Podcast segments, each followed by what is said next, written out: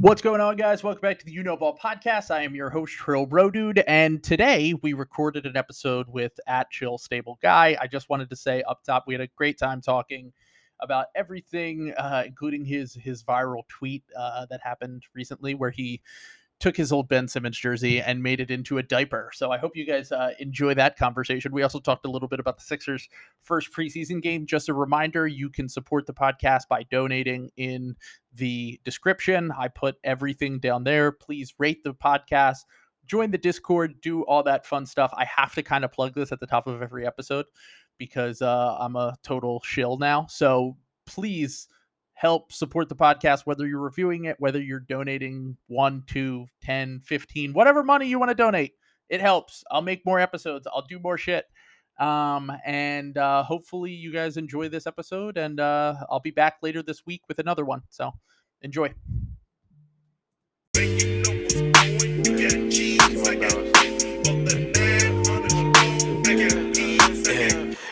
We work to work, you late to work, I holla You know my pride was colder than Chicago in December. My bitch came up in Inglewood, her mama was her daddy. And when I'm in the Midwest, she say holla at your family. My dog paid me that cup, taste like candy. My dog out laying them low, ain't breaking none laws out serving all the rock. Beats outside, still fucking in the car, still flipping in the car, still shooting at the car. Little hot What's going on, guys? Welcome back to the You Know Ball podcast. I am your host, Trill Bro Dude, and we are back with another episode, a very special episode with a special guest that is of viral fame, featured on many podcasts and tweets this week. We have uh Chill Stable Guy, aka uh the Ben Simmons diaper guy. What's going on, Chill Stable Guy? Hey, um, enjoying that if anyone in the NBA knows me, it is because I wore a diaper on the internet. Yeah, I mean, you couldn't ask for a better thing to be associated with than being the guy who wore Ben Simmons' jersey as if it is a, a full body diaper.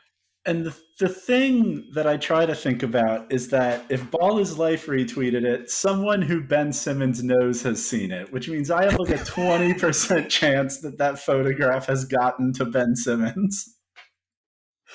If if we had even like a two percent chance of getting Ben Simmons back, that might have been the icing on top of the cake of him just being like, you know what, I'm good. my okay, so my favorite thing is a lot of people were very mad at me for being disgusting, but the thing that really got through to me is the number of people who were like, "Yeah, that's Philly."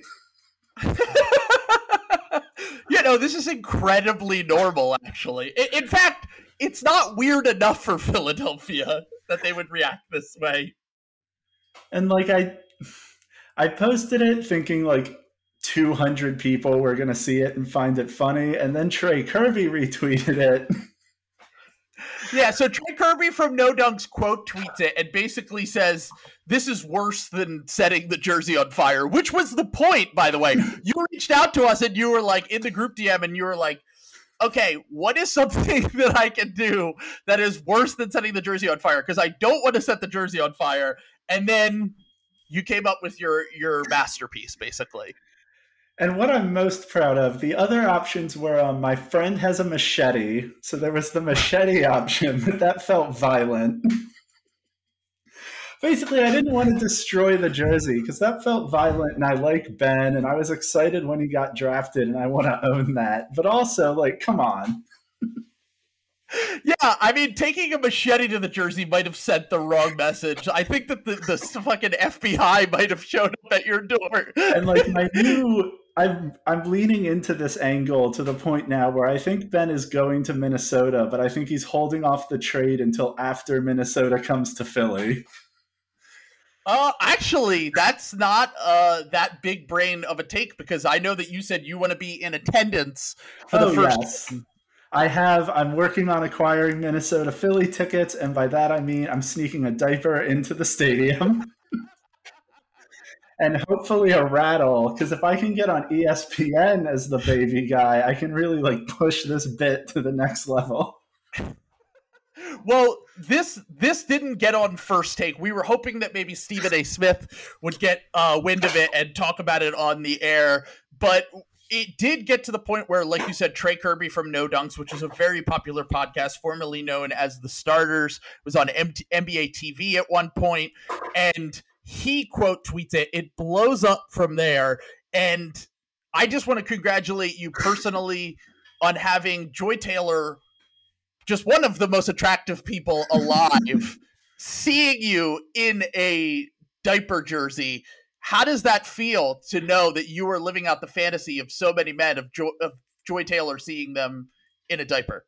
My life dream for years was to be an assistant general manager in the NBA. And if I have squandered all of that hope in my heart to have a hot woman see my bare legs, then it was all worth it. uh, yeah, I mean, maybe if Gerson Rosas gets another job, you could get you could get a gig with him. He's he's into some weird shit. He's the Minnesota guy who just got fired for over allegedly for accusations for for being a pimp. Yes. for doing for doing pimp shit, he has been banned from the NBA. oh, for being extremely cool. I That's, get fired from my job. That's why I like Daryl Morey though, because like I don't. First of all, I don't even know if Daryl Morey is married. I imagine him as like a Thibs type, like he's married to the game. he's married to the spreadsheets. Exactly. Like Daryl Morey is not going to cheat on his wife. Like if Daryl Morey's marriage falls apart, it's because he's like watching tape of a European 16 year old at like 4 a.m. Like, which honestly, what is worse? True. that's that's emotionally cheating. Over over scouting, over scouting players is emotionally cheating on your wife. He is married, by the way, and I know that he has a daughter, and she goes I, to NYU. I think. I did have to. I got a le- not a lecture. My wife did tell me she didn't want to hear about basketball players that aren't in the NBA yet. that was oh, that's that better a, than girlfriend. My girlfriend doesn't want to hear about NBA players at all. Because is it Victor Victor Wembanyama? If you oh, know who that a, is. Yeah, he's going to be a beast. I've seen footage of I've seen yeah. footage of this. And I was like, yeah. I spent like five. I was talking about him for like five full minutes, and she was like, "And what team is he on?" And I was like, "Well, he's 16." She's like, "This feels illegal, maybe immoral. The only basketball's the only the only uh, case in which you can watch footage of a teenager and and it's totally acceptable. In fact, you could tweet about it. You could post clips of them. Just hours, because at least in football, everyone feels guilty that these kids are like getting CTE. but with basketball, they just like funnel them to pro teams in Europe at 13 and like let God sort it out. Yeah, I mean soccer, basketball, uh yeah, definitely feel a little bit morally uh more pure for the fact that we we like every sport eventually ruins a player's body and fame can ruin their mind and all that stuff.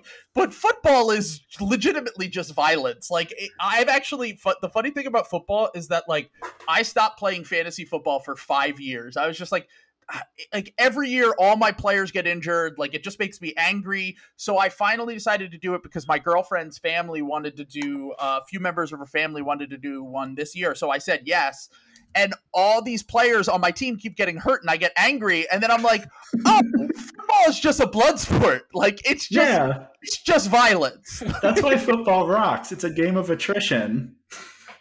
Like it's really it's the NBA's doing it now because no one gets to rest because of COVID, but it's that same thing of like if everyone gets hurt, it's all about like luck and who manages their time best.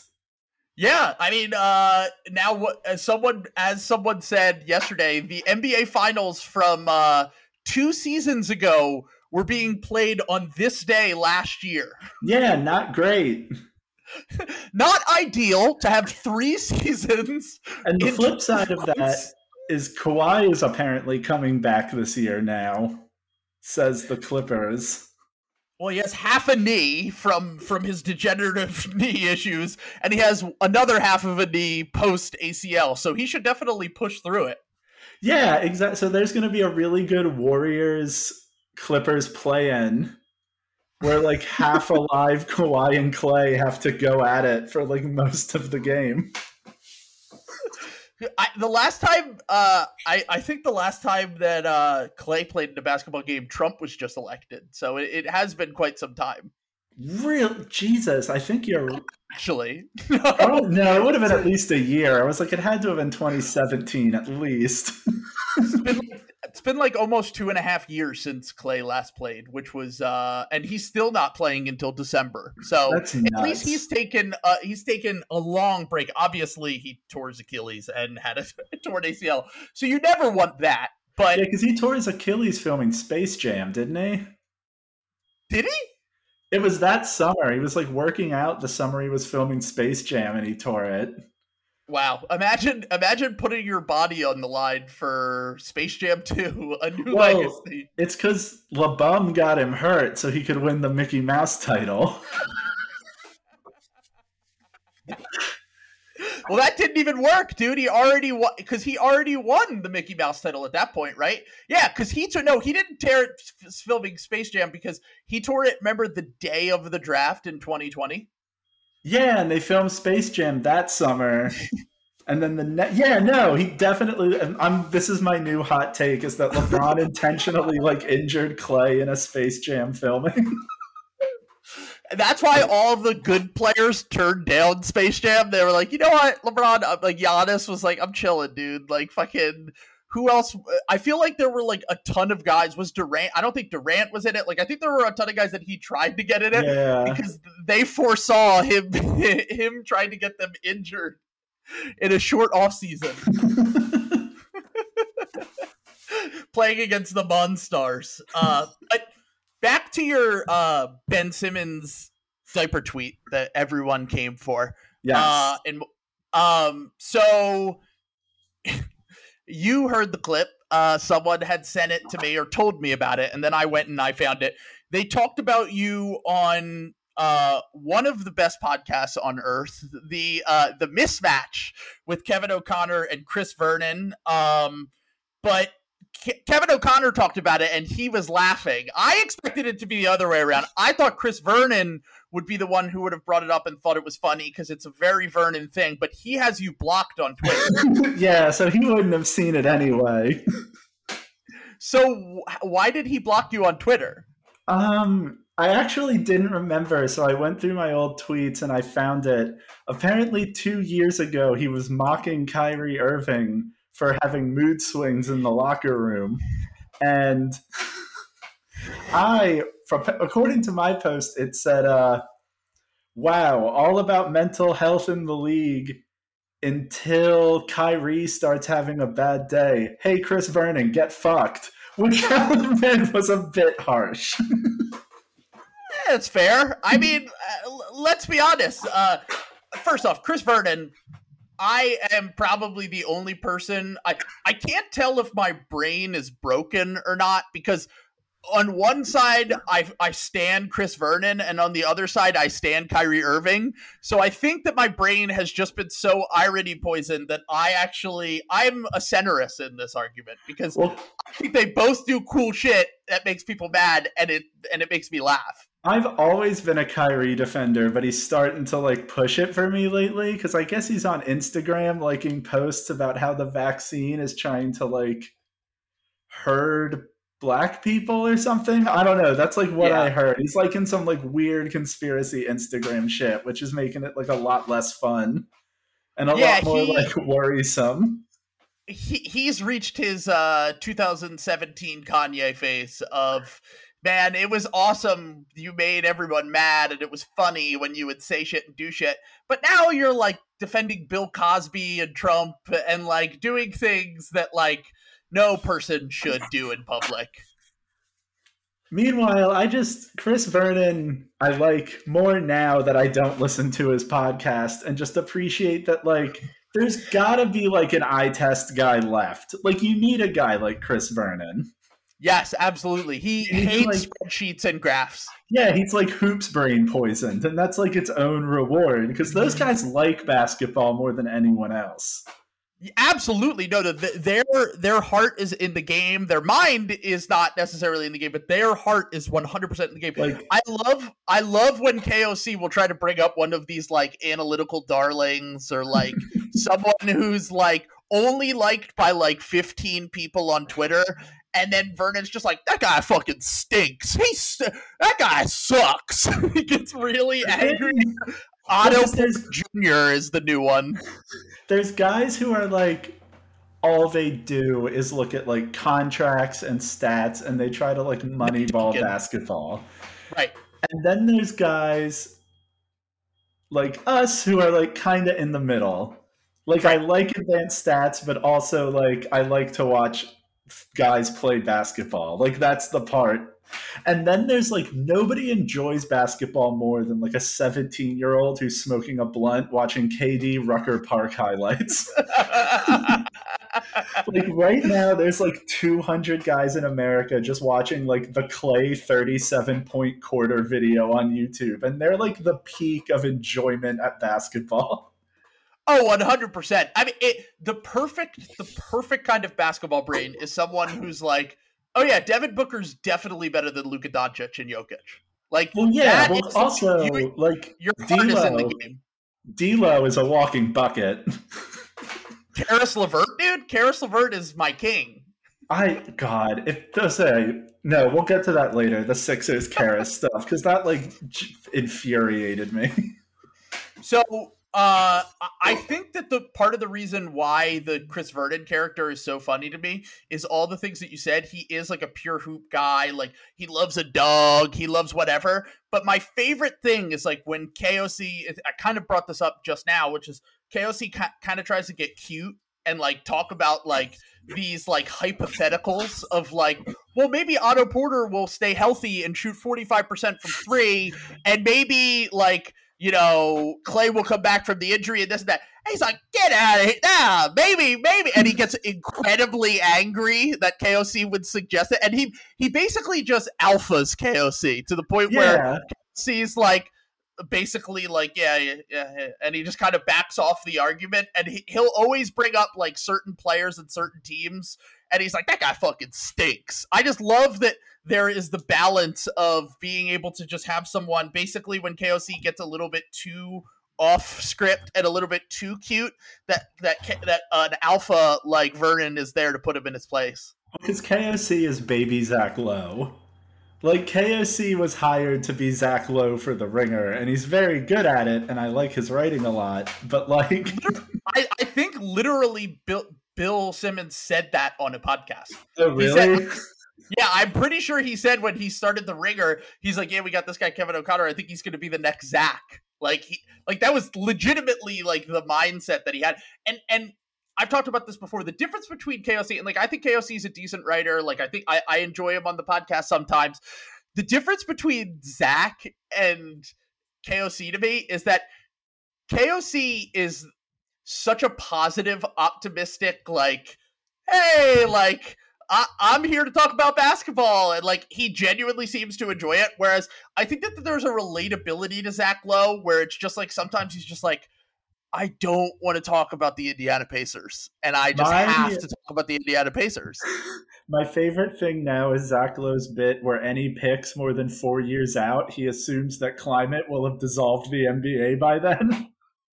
yeah, I just talked about this on a recent podcast. Like he, like that, that kind of like I don't want to necessarily hear it all the time, but there, there's this George Costanza element of like relatability to him that it's like, yeah, we're all thinking it, but no one says it. Yeah, like it's important to remember that like in five years the Heat aren't gonna be in Miami. And like what is that gonna mean for free agency? What is that going to mean for literally the human race? yeah, like what happens when they're like like I don't know, what's Southern City do- what happens when the Heat become the Sonics? like no one's well then they won't get free agents anymore but the the uh it's literally the ben shapiro thing where he's like well if you just buy property like in miami or new orleans or one of these places that are going to be destroyed by climate change just move like that's the thought process behind it. It's like, well, Miami will just move to another area and they'll be fine. Like, no, if the Miami Heat can't operate in Miami anymore, we're probably past the point where we should talk about basketball at all. Yeah, that's fair. Like the NBA is not going to matter if uh, in 10 years when Miami is underwater. Either that or they're going to have like a team in London and like their India program is going to work out and there's going to be like 8 billion people watching it around the world. Like that's the other option. but like there's there's no fans in the stands because of several pandemics breaking out, flooding, you know, end of the world trip, but we'll still be watching, dude. Speaking of, did you see Kyrie still not vaccinated? Yeah, like a fucking absolute pimp, dude. Just fucking. Like, just I- it's- no one will tell him what to do. How infuriating do you think it is to the Nets that they can't trade him? Honestly, as much as Kyrie wi- has lost me with all this anti-vax shit, total labor king of like Ben Simmons too. By the way, just being like, oh, if you trade me, I'm just never gonna play basketball again. So Yeah, because like Ben, Kyrie at this point doesn't need the money. Like I'm sure his Nike deal could keep him afloat for another five years, even if he doesn't play. Oh, dude, Kyrie has made fucking over a hundred million dollars in his career. He's chilling. Yeah, he can plays retire. like- it doesn't matter. Yeah, yeah, exactly. He and also I do think that there is something to the fact that like, and I talked about this before. Like, there there's varying levels to not caring about basketball. There's like the Andrew Wiggins where it's like he's clearly talented, but like this is the last big contract Andrew Wiggins is going to get. He's getting the vaccine. Like he's he's not missing game checks like Ben Simmons or Kyrie Irving or someone that might miss a game check and they'll still probably get another payday at some point. This is it for Andrew Wiggins. After this, he's going to be getting like maybe mid-level deals and But like, yeah, like he'll be getting because the next CBA should work out. Like Andrew Wiggins should be able to play for like an 11 million mid level for like three years, which Sure. is like, yeah, that's fine. That's good for for literally anyone. I mean, Ben Simmons. Ben Simmons just lost three hundred and sixty thousand dollars for not playing in a preseason game last night, and I'm like, cool. That would change everyone in my yeah. life. Like that would literally like um, you could take that Ben money and give it to like. Have you heard about this idea about just giving Ben Simmons game check to random fans in the stands? That would be like Ben Simmons last night could have bought my house twice cash. Ben Simmons buys your house because of the diaper tweet. He sees the diaper tweet and he's like, hmm, yeah, no, buy that guy's house and actually just destroy it. just tears it down. It would be that's like my one dream now is like if Ben or KD had seen it because KD would have retweeted it just to clown on me.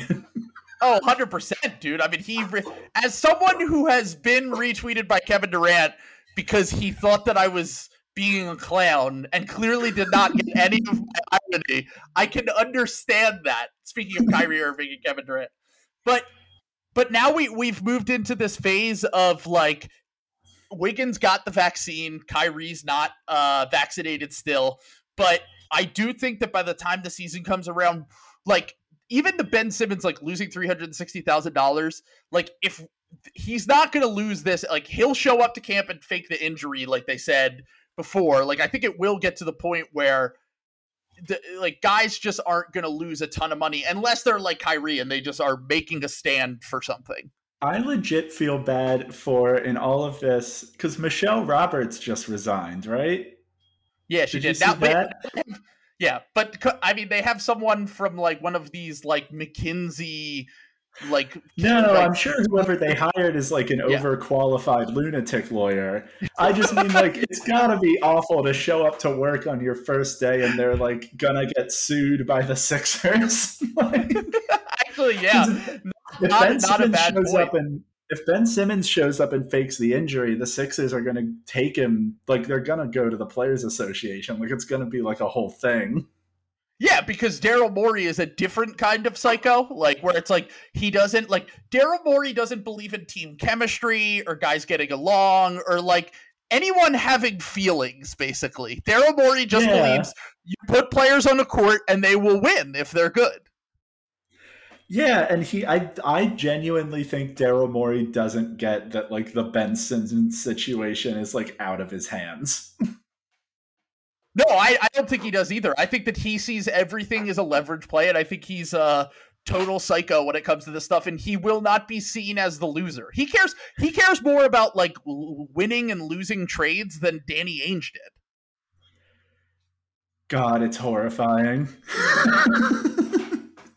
it is a little I, I have I have let the doomerism creep into my brain recently. Like I was kind of optimistic like 2 or 3 weeks ago when I thought either a deal would get done or Ben would show up to camp and like they would look good enough that they could trade him or like the the, the young players would progress but like we can just talk about last night's game a little bit. It doesn't mean anything. I just want to I want to like contextualize this by saying a preseason game without Ben Simmons, Joel Embiid, and Tobias Harris means nothing, especially because the Raptors were only missing Pascal Siakam, and they clearly had a bunch of young, hungry guys that were going out there and trying to prove something in last night's game. But having watched last night's game, I can't just feel, but just help, just feel bad about everything. well, because it's it's one thing for Tyrese Maxey to be your theoretical starting point guard, and it's another to realize that Tyrese Maxey is, as of right now, not an NBA caliber starting point guard. The idea of it is great. The idea is like fucking. We're like, wait, a player that can literally dribble, get to the rim, he can kind of shoot. Like the idea of Maxey in that role is fantastic, but now that, as you said, we've seen it play out a little bit, I can see that there will be some growing pains for sure. And I don't know how patient people will be with it. Yeah, like I like Maxey. I think in three years he could be a good starting point guard. Like I think Tyrese Maxey's peak is a fourth or fifth starter if we like really want to be a title team. Like I think that's as good as Tyrese Maxey is gonna be. Okay, which, I think that's fair. Which isn't bad. I think that's like a high estimate, especially compared to where he got drafted. It's just like watching last night, the big takeaways for me are like Isaiah Joe should probably be in the rotation. No brainer. Tyrese Maxey is probably not a starting point guard. And Furkan and Shake are kind of already who they are, which is Thybulle, like too. Thybulle is the same guy. Yeah, but Thybulle I still think could get better. Like I think, and I know Furk is younger than him, but I think the opposite. I think that like I here my thing with Thybulle is like I think as his role expands and he gets more minutes, that he can have more impact as a defensive player who's taking on number ones. He's getting better on that side of the court. Whereas I feel like as an offensive player, he's just so incredibly limited from like not really great at creating, not really great at passing, not really great at shooting. Like he just doesn't have one skill set that he can rely on offensively to get to the point where he can develop his game to be like a starter level guy as an offensive player. That's actually pretty fair in a way that kind of bummed me out. I just like Thybulle is but I still think he can get better defensively. For sure. Like I don't think he's hit his peak there and I think if Isaiah Joe is as like unafraid to gun from the logo as he looks for how old I know I forget how old 20, he is, but 22. Yeah, so he's like an old second year player, but like still for a guy who hasn't played much in the NBA to be like totally unafraid to shoot it from anywhere is like something the Sixers haven't had in a decade at least.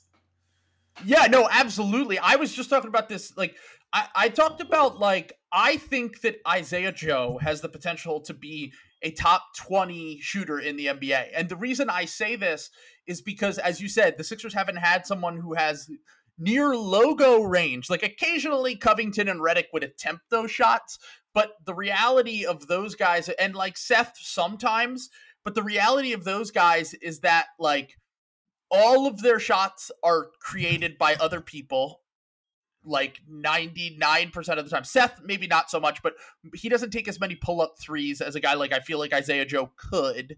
And then so you have the fact that Isaiah Joe can shoot off the dribble, he can shoot off movement, he has insane range, and he's just an unconscious shooter. And it's something that the and he's a decent defender. Like Six What is- eight wingspan. That's like, my dude, favorite Isaiah. That's my favorite Isaiah Joe number is six foot eight wingspan because he's that good a shooter and his arms are above his defender's head. Like there's nothing you can do about it at that point. Yeah, exactly. And the fact that like you have like you have this this guy who the biggest knock on him right coming into the league was his size. Like they were like he's not going to be able to he's not going to be able to get to the rim and be able to finish because of his size. He's not going to be able to defend bigger wings because of his size. He's smaller in terms of like the fact that he's 6'4 but like you said he has a wingspan. He's he was underweight coming into the, the league. He looks like he's put on a few pounds. And like i've seen this guy now defend plenty of like dudes who are much bigger than him that try to attack him. Like OG Anunoby tried to body him in the post last night and he ended up taking a bad contested shot. Like like there's no reason why isaiah like and this is this is why i feel so doomerous about this is like it's so obvious to me, just a guy who has a podcast and watches games, and I go, oh, the Sixers desperately need this skill set of a guy who can potentially have the ball a little bit. He can play off ball, he can defend, he's a wing, like slash guard, like he fits perfectly. And he's like our 11th or 12th man and didn't even I- play until the second half of the second quarter. You should be playing Isaiah Joe ahead of Shake Milton. That's like my 100%. like Shake Milton's like a good backup point guard, I guess, but like I'd rather have Is? Isaiah. Jo- well, I mean, I, no, but I mean, he's just like he's better than he's a better ball handler than Isaiah Joe. Like I trust Shake Milton to like run the offense better than Isaiah Joe, but at that point, I'd rather just have Tobias and Furkan do it. Like, Right, exactly. And that's that's my whole thing is like like, and as much as Maxey and Shake both struggled last night, especially earlier in the game, uh I- think that if Shake can get back to the point where he was when he was the Sixers' third or fourth best player to start last season, and he was being aggressive, getting downhill, getting to the getting to the hoop, one dribble pull up, two dribble pull up, the hooper shit, the hooper shake. yeah, If Shake can- was on his like hoop brain shit, where he was just like creating mid range shots, which like you don't want him to do every play, but if he can do it, he should do it. But the issue, as you said, is that the Sixers don't really have a clear guy that is a backup creator that can play make and like Shake made that nice bounce pass to Korkmaz on the baseline. Like the Sixers basically have, without Ben Simmons especially, have created a roster of no good passers. like No, Like- like Korkmaz is probably our best passer. Yeah, like Embiid should not be a top five passer on the team. Right. Like that has been his biggest weakness. Like Tobias doesn't process the game well enough. Isn't a good enough passer. Like Seth can occasionally make some reads and some decent passes. Maxey can occasionally do that. Shake can, but like what it comes down to is like right now, like I th- I think that and this is something that I fell victim to last year whenever it was talking about like the Clippers needing a point guard. Like they were like, oh, the Clippers just need a, a table setter. They need, and I'm like, okay, well, who is that player? Because, and Rob Flom, who came on the podcast, brought this up, was like, okay, so you want someone who's going to take the ball away from Paul George and Kawhi Leonard, but they're not as good as Paul George and Kawhi Leonard. Like the Sixers are in a situation where, like, yes, Shake is a in theory a point guard, probably more of a combo guard, and Maxey is in theory a point guard, probably more of a combo guard. But if you just have enough guys who can dribble, shoot, and pass out there, and maybe have, uh, like you said, Tobias or Korkmaz or Embiid or whoever always running the offense through those guys, that would probably end up better if you just surrounded those guys with spacing and then ran a bunch of actions for them. Because Shake dribbles into defenders, he dribbles off his foot. Like, unless we get old Shake back, this, this is not going to work. No, and like one when you mentioned someone who needs to like run the offense and like set up the offense. Last year people talked about Chris Paul to the Sixers and I thought that would have been a horrible idea and I realize now that I way overthought it. Yeah, I was very much uh, number one on that bandwagon for like See, years. I was like why would you ever want an old man to be with this like young team and then the Suns did it and it worked perfectly because Chris Paul is a genius. right. And, And I also, realized like, also, like half of the league was dead from COVID. Just like smart guys who know who to get the ball to is an underrated skill in the NBA at this point, and the Sixers have none of them without Ben Simmons. Yeah, and that's the thing is like like I I think that the Sixers not having that primary guy, basically having an entire roster of Embiid plus secondary guys, and then Tobias, who kind of like is not really a primary guy, but kind of is. Like he's kind of like a fake version of a primary creator. So like you have those guys, and then when you take Ben and like the fact that he will push the offense in transition and get you easy points in transition, then that could potentially be. And once again, Embiid did not play in this game. This is not how the Sixers will look. But like, if you if you if you have Andre Drummond running the offense from the top of the key, what is the point of that? Why are you pretending like Andre Drummond is Joel Embiid? Or like I and I guess like the best ball handler after Maxey then is going to be Tobias. Like if you're going to send Maxey to the bench first and bring out Furkan or something, then Tobias is going to have to bring the ball up, and that's its own whole problem. Yeah, because like, so, if Tobias is 35 feet from the basket, he's not doing anything. Like he needs to be able to like run around. Yeah, I mean that's the thing is like the, there is a there's a lack of transition creation that will be an issue. There's a lack of half court creation, which is why. Oh my god! Sorry, the, it just the, hit me. This team is going to be slow. Dude, they're so unathletic. They're so unathletic. I was watching Georges Niang and like Furkan Korkmaz and like like fucking even like Shake is not that athletic. Like like honestly, of all the guys in the Sixers rotation last night, uh Matisse Thybulle was by far the most athletic, and he is just like a zero on offense. Yeah, it didn't hit me until right now that like if the Sixers get a rebound, nobody's gonna run the floor because like Seth Curry doesn't go past the three point line. Tobias Harris is slow, and Embiid is slow. Danny Green is seventy five years old. Danny Green is yeah, Danny Green is holding on to the NBA because he's taller than JJ Redick and then Max is going to be like sprinting up and down the floor. Literally, Maxey might be the only player that like, and, and that's another benefit of playing Isaiah Joe, having young guys that are hungry and just want to run out in transition and catch. Like he he got a he got a steal last night and hit a pull up three in transition, and my brain almost exploded. Like and I've never is, seen that. Doc is Doc, so he's going to play full bench lineups that make us all want to die. And so there's right, to be games. Okay. Like you're like, to turn on the, the TV. surprised me was oh. the fact he didn't really play them all that much last night until like later in the game. Like he was mixing in some of the starters with the bench unit, but the problem is your two, three, your three best starters are out. So that's not what it's going to look like when you're running those kinds of lineups it's just nuts to me that you're going to turn on the TV and the lineup's going to be like Shake, Joe, Furkan, Mike Scott, Drummond. I'm gonna want to throw myself out a window. Mike Mike Scott isn't even on the team anymore. So isn't he? Have I been that? Am I that behind? Yes, Mike Scott is no longer in the NBA. He didn't even sign with the team. I I did not mean to smile that wide. I like Mike Scott fine, but I'm very happy to hear that he is no longer on the team. I genuinely believed he was still on the 76ers. No, no, no, no. I think that he has arthritis in both knees now. I think he should take a long. Great guy. Once again, everyone loves Mike Scott. Pour one out for Zaynib and the Mike Scott Hive. But like yeah, he's done. But like, we have a new Mike Scott and Georges Niang. He literally is stiff as hell. All he does is shoot. Not very good on defense. Um, I all I, I, I tweeted like a week ago when Doc was talking about Georges Niang as a playmaker, and I was like, "Oh, we're fu- we're fucked, dude. We're fucked." I totally forgot. It's also not the four is going to be B-ball Paul. No, in the all bench lineup.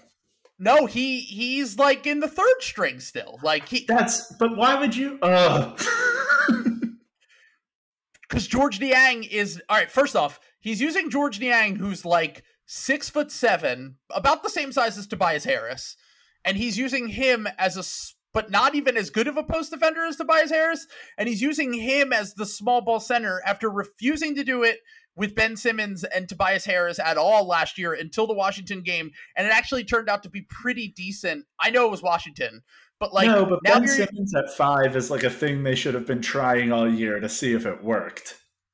Anything. Like I, I and and I, and as I said before, I don't think that's going to work at the highest levels of the playoffs. But you might as well fucking try some shit during the regular season. And like now you're like, putting Georges Niang at the five?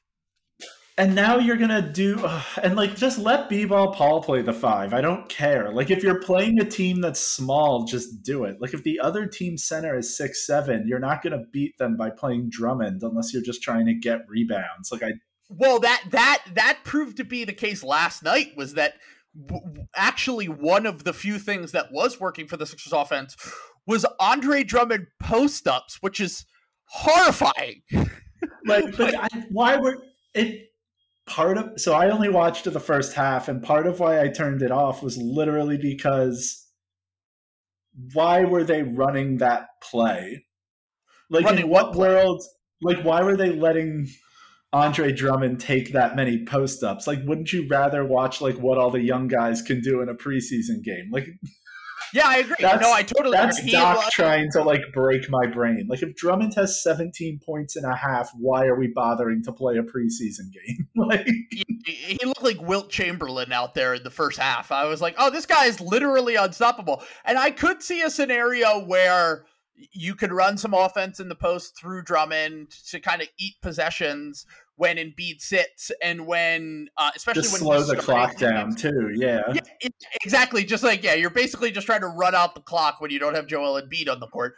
But there is a lot. It is. It's good when you're playing against an incredible. Keep in mind, Toronto doesn't have any players over six foot nine.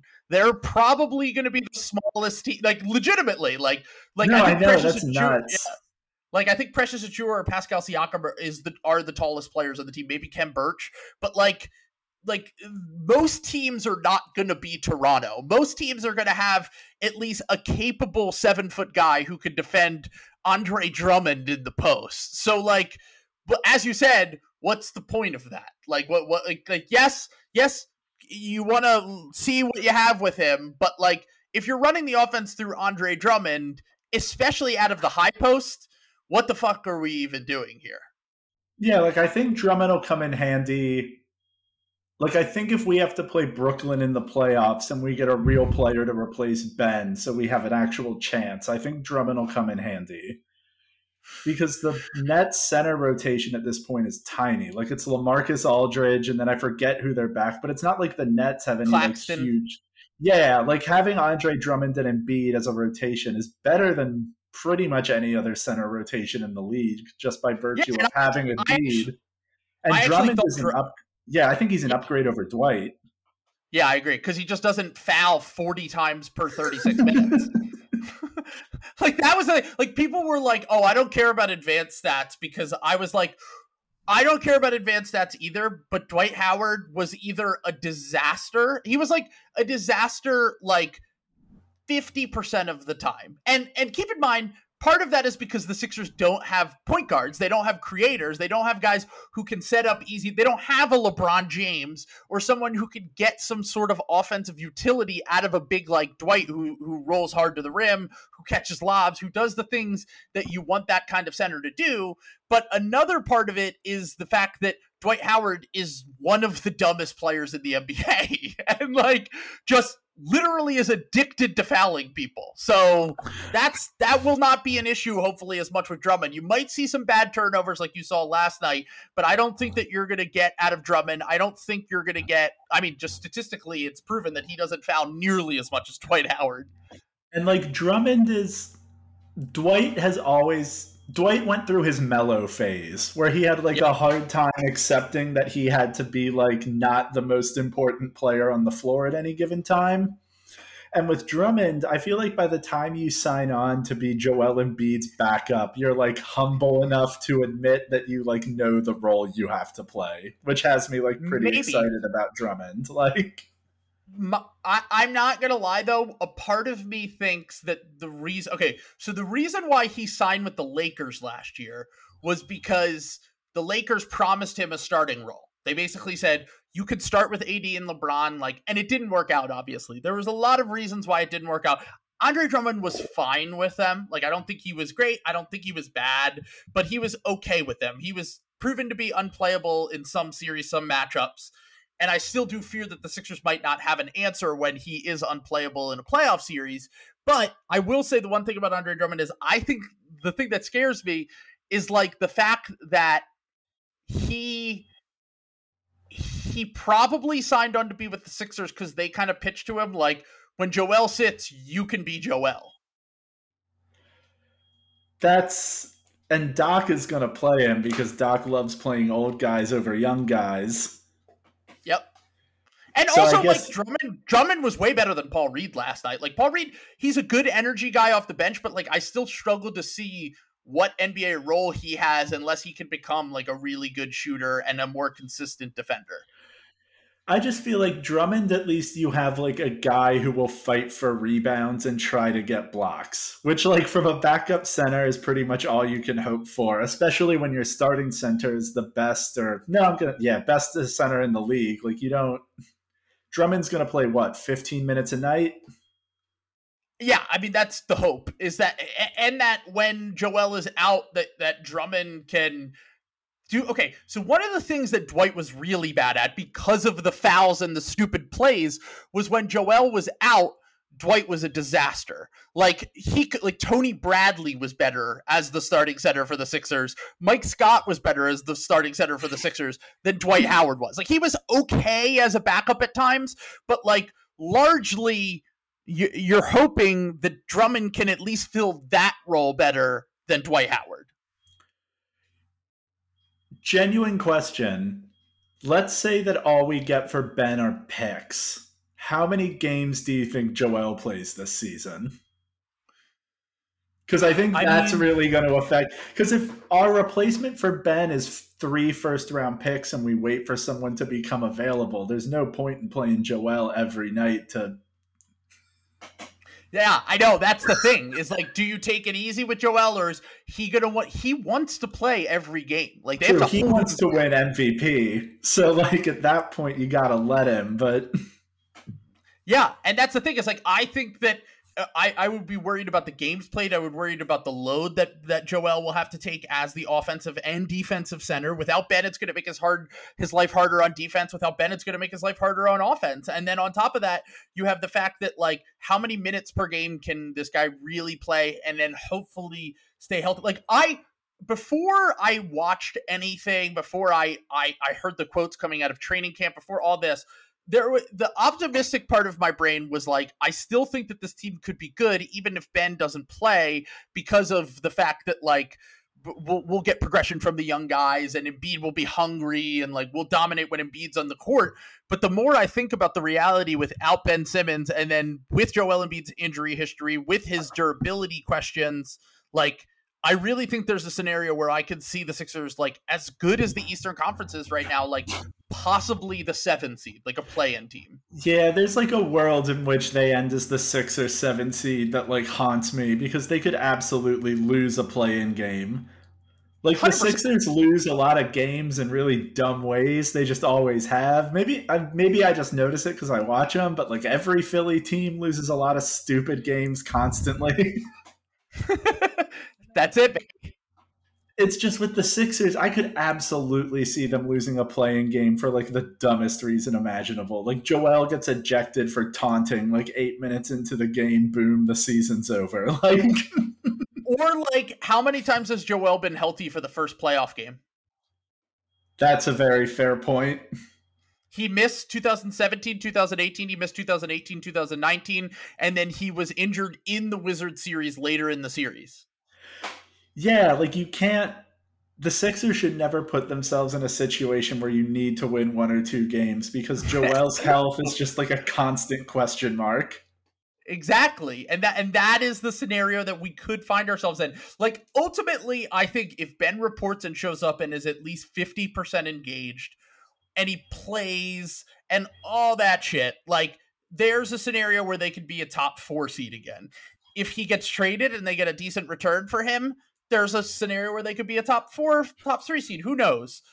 It, the the reality is they're probably going to fall somewhere in between our highest hopes and our lowest like reality, and it will prob they'll probably end up in that like four to six range. No matter what happens, they're not winning the title this year because even if they get a guy, it's going to take a while for them to figure it out. Is kind of my thinking. Yeah. But if you yeah, get unless, a guy, unless you, Lillard ass out there not getting it. Anyway, yeah, unless, well, if they if Dame asks out, it's like an entirely different game because if Dame and Joel are on the same basketball team, they're that's like as good a one and two as the Nets to me. Yeah, absolutely. So yeah, that's Meanwhile, kind of the scenario like, they're in. If you get like Fox and Buddy, it's like a lot less exciting. but at the same time, that would be a dream at this point, and I don't even oh, think that's realistic. Be. No, yeah. well, it's like when like, people were talking about like what would the Timberwolves have to give up, and it's like, well, they're not giving up D'Lo because the Sixers don't want him, and he's KAT's best friend. They're not giving up Edwards, and they're not giving up KAT. Then, like, what do they have? Nothing. Like Malik Beasley and Jaden McDaniels and picks. Like, like if if that is what appeals to the Sixers, they have to have. Like Daryl Morey has said, Kyle Neubeck has reported if they take a pick space package back, as you were suggesting, like they they have another trade set up and they're just waiting for it to happen. Which is kind of what I think is happening now. Like I think their trade for Ben to the Wolves is done. But here's the thing. Here's and I've heard this too because they're saying, well, they want to wait until December or January when free agents that signed this past summer can be traded. But I'm like, bro, there was like 20 free agents this year. Like there were well, like no free agent. I know it's for contracts, but still. That's why Dame wants to wait. Because of the Knicks? Yeah, because of the Knicks, which is uh, what I think is going to happen, and I'm already mad about it. That would suck, but I'm also like, why would you even want to do like there's no like the any trade that the Knicks make to get Damian Lillard is not going to make them a contender this year. It would take at least another year or two for them to get make another star trade or get someone in free agency. Like Dame on the Knicks with what they have to give up to get Dame is a worse team than the Blazers.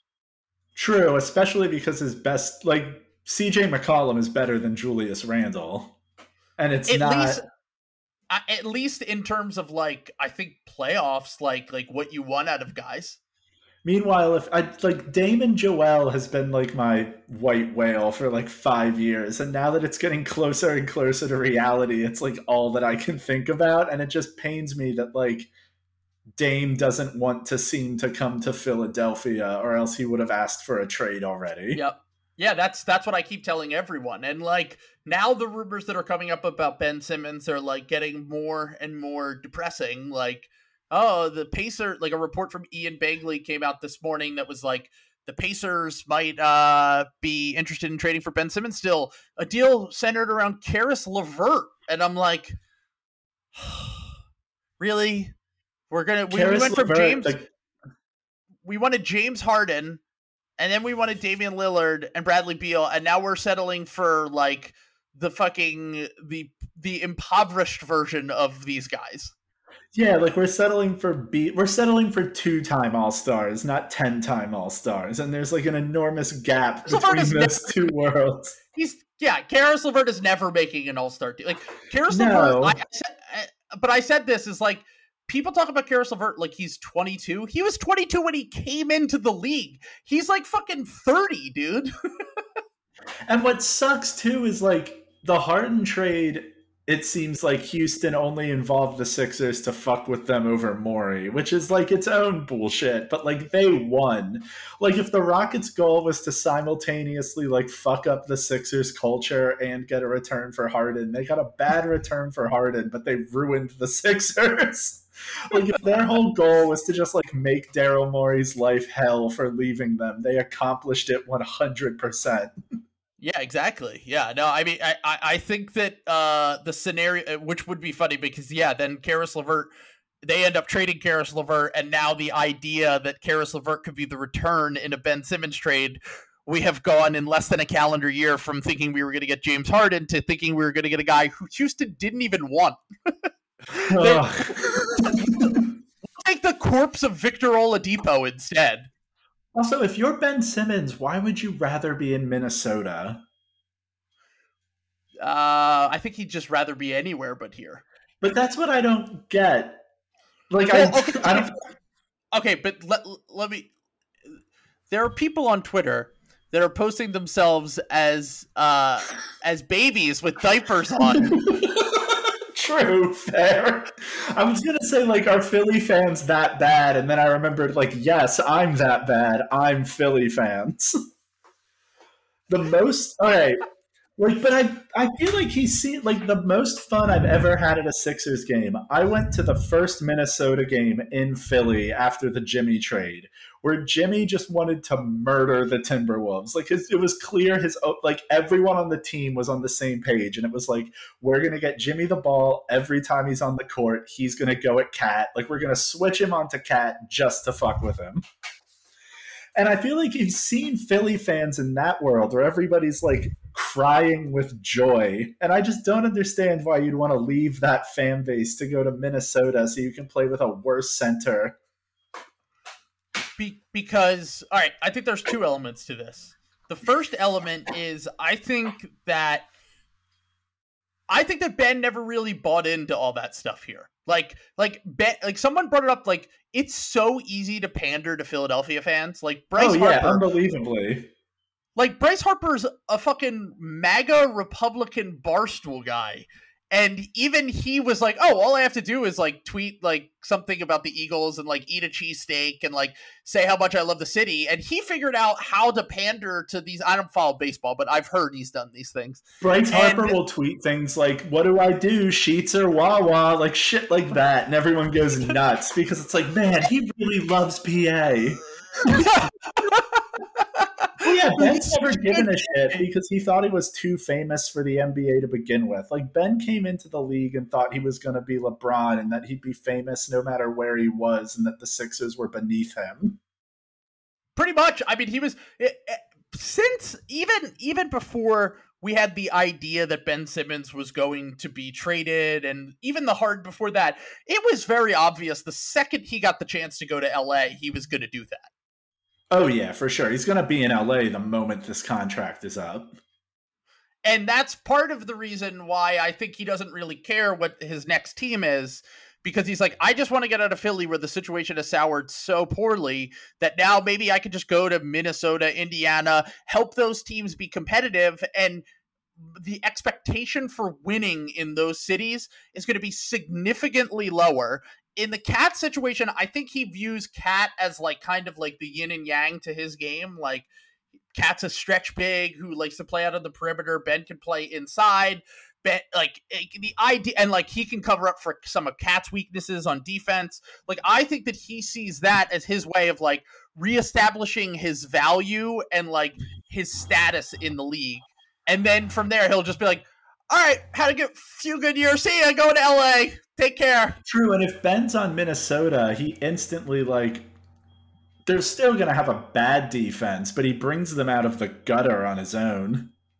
Yeah, I mean, him and if they could, well, that's the thing is like he'll probably have to trade Pat Beverley, but like if they even had like Josh Okogie and like Ben Simmons and like they could, I don't know how many negative uh, half court offensive players you could play, but they at least could have a like a and like Anthony Edwards will at least theoretically get better on defense. KAT isn't as bad of a defender as I think people make him out to be. I don't think he's like fucking Enes Kanter. Like he can, he's like he can, Harden, where like he's not the worst defender in the league. It's just when you see him fuck up, it's unbelievably funny. percent. That's a perfect example of like they just don't really give a shit sometimes. Like like they have they have ability on the defensive end. They have certain things that they're good at, but as you said, it like they look like a fucking klutz when they fuck and up. also, like, when's whatever. the last time Cats had a good reason to try on defense? Like, he hasn't been on a competitive team since Jimmy left. I wouldn't give a shit if I were him. Yeah, and they're trying to they're trying the Jokic thing where they bring KAT up to the level and they don't ma- play him in drop coverage as much, and and he can essentially like it, will definitely unlock a little bit more of KAT's athleticism on the defensive end because he's an incredibly athletic guy, and I and one of the more underrated players in the league, I think. But like like just back to the Caris LeVert thing, like I just want to like like end with this, like Yeah. if we were, if we were to trade for something. Okay, so people had said to me, "All right, so what if the Pacers traded us Brogdon and Caris LeVert and picks?" First off, I don't think Indiana would do that because the only guard left on their team would be TJ McConnell. And we know how that goes when TJ McConnell and Ben Simmons are your guards.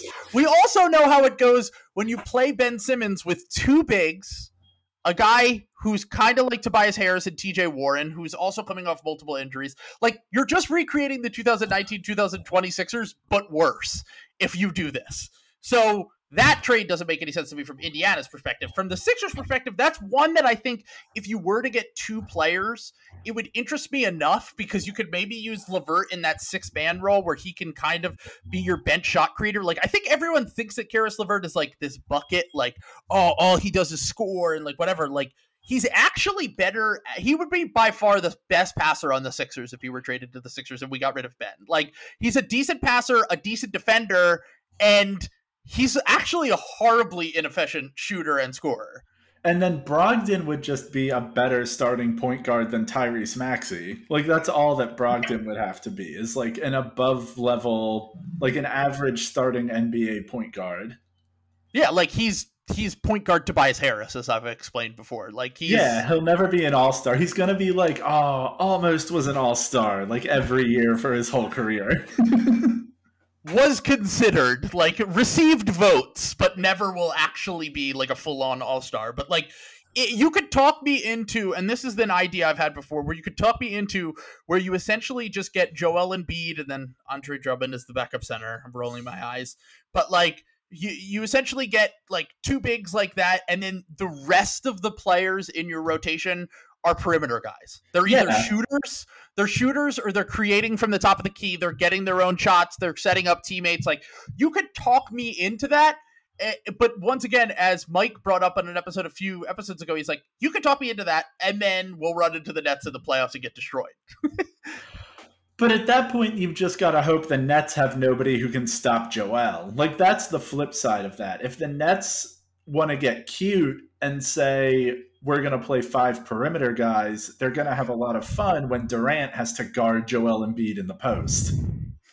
That's what you would hope for, but like as we've as Atlanta just proved, like the offense and the offense was good when Joel was on the court. Like it wasn't as good as it was before. Like it wasn't fucking dominant like it was against the Wizards and in the regular season, but it was good enough. It was when Joel sat that we really struggled and it's like can Joel ever be the guy that plays 40 minutes capably in the playoffs?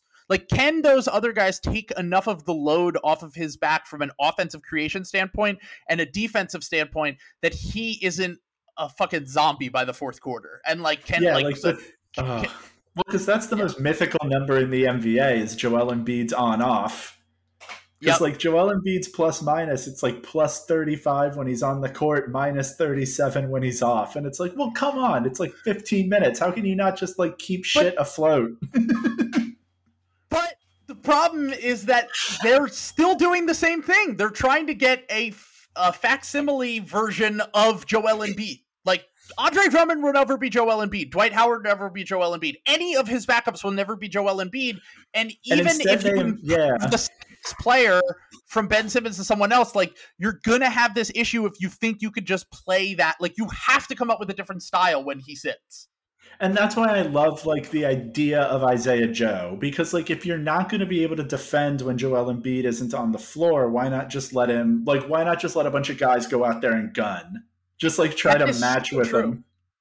That's and that's that was somewhat the plan when Joel was out for games last year. They would shoot a ton of threes. They would just let Ben fucking distribute, get hit open guys, and they would essentially just hope that they could score enough points. But for some reason, Doc Doc Doc has boomer mindset for two things specific, three things specifically. One, vets, even if they're bad, will always be better than young guys. Two, you need a traditional point guard. You need Tyrese Maxey to be Rajon Rondo. He can't be his own player. He can't figure out a role where he can just be a bucket getter. He has to also be the guy who runs the offense and sets everyone up. And then three, the idea that you're ever giving up anything on defense for him just is like no we could never do that even though you're like in the wizards game perfect example is like the defense was much worse than it was when Joel played in, in, that game when you played Ben at the five. That is to be expected. But the offense was so much better that it didn't matter because you still won the fucking game. And that's what's so frustrating is Doc is insistent on this idea that like we need to be a strong defensive team when Joel isn't off the floor so we don't hemorrhage points. But every time we try that, we hemorrhage points because no one can fucking score. exactly. It doesn't matter if you can't. It, literally, all the the the tagline of this episode is the game is about a bucket. Quote Bill It's just also, like that's That's why, like, I yeah, I just didn't get why, like, I don't know. They should just fire Doc now and hire D'Antoni. I don't care about the culture. Fuck defense. We need all offense and vibes. We need a and and once again, vibes curator. Get a vibes curator in here to to get all the bad vibes out from the end of last season. Exactly. So that's my that's my big tagline for this episode is Phil Jackson to the Sixers. I still think you set up because it's a perfect triangle team. Maxey runs the offense. Tobias sits at the midpoint, and then Embiid in the post. Boom! You just run the triangle. Three peat. Anywhere he goes, he three peats. So at least he's had three different three peats. So like the odds of him coming here running the triangle offense, maybe maybe he gives Isaiah Joe and Furkan Korkmaz some tabs of acid. Maybe they go to fucking Burning Man. Maybe they go to exactly. to like they find themselves like Tobias becomes this spiritual guy, well, and like also you. My last thought on this: you get Phil Jackson, boom. Kyrie doesn't want to retire anymore if he's traded to the Sixers. this is 4D chess. There's levels to this shit, dude and and we'll close on a tweet that I had last week, which was exactly what you're talking about right now. And it was Morey sitting at the chessboard, and it says, "When you realize that the untapped market for players is unvaccinated players, the market inefficiency." He's going to trade for all the unvac. I was kind of excited when they might have had to trade Wiggins. I would have taken like Wiggins and picks. You are down horrendously bad. All right, that's a good place to end it. Thank you so much for coming on. Uh, if, if anyone wants to follow Chill Stable Guy, it's literally at Chill Stable Guy. Fiona neck, Fiona Apple neck tattoo.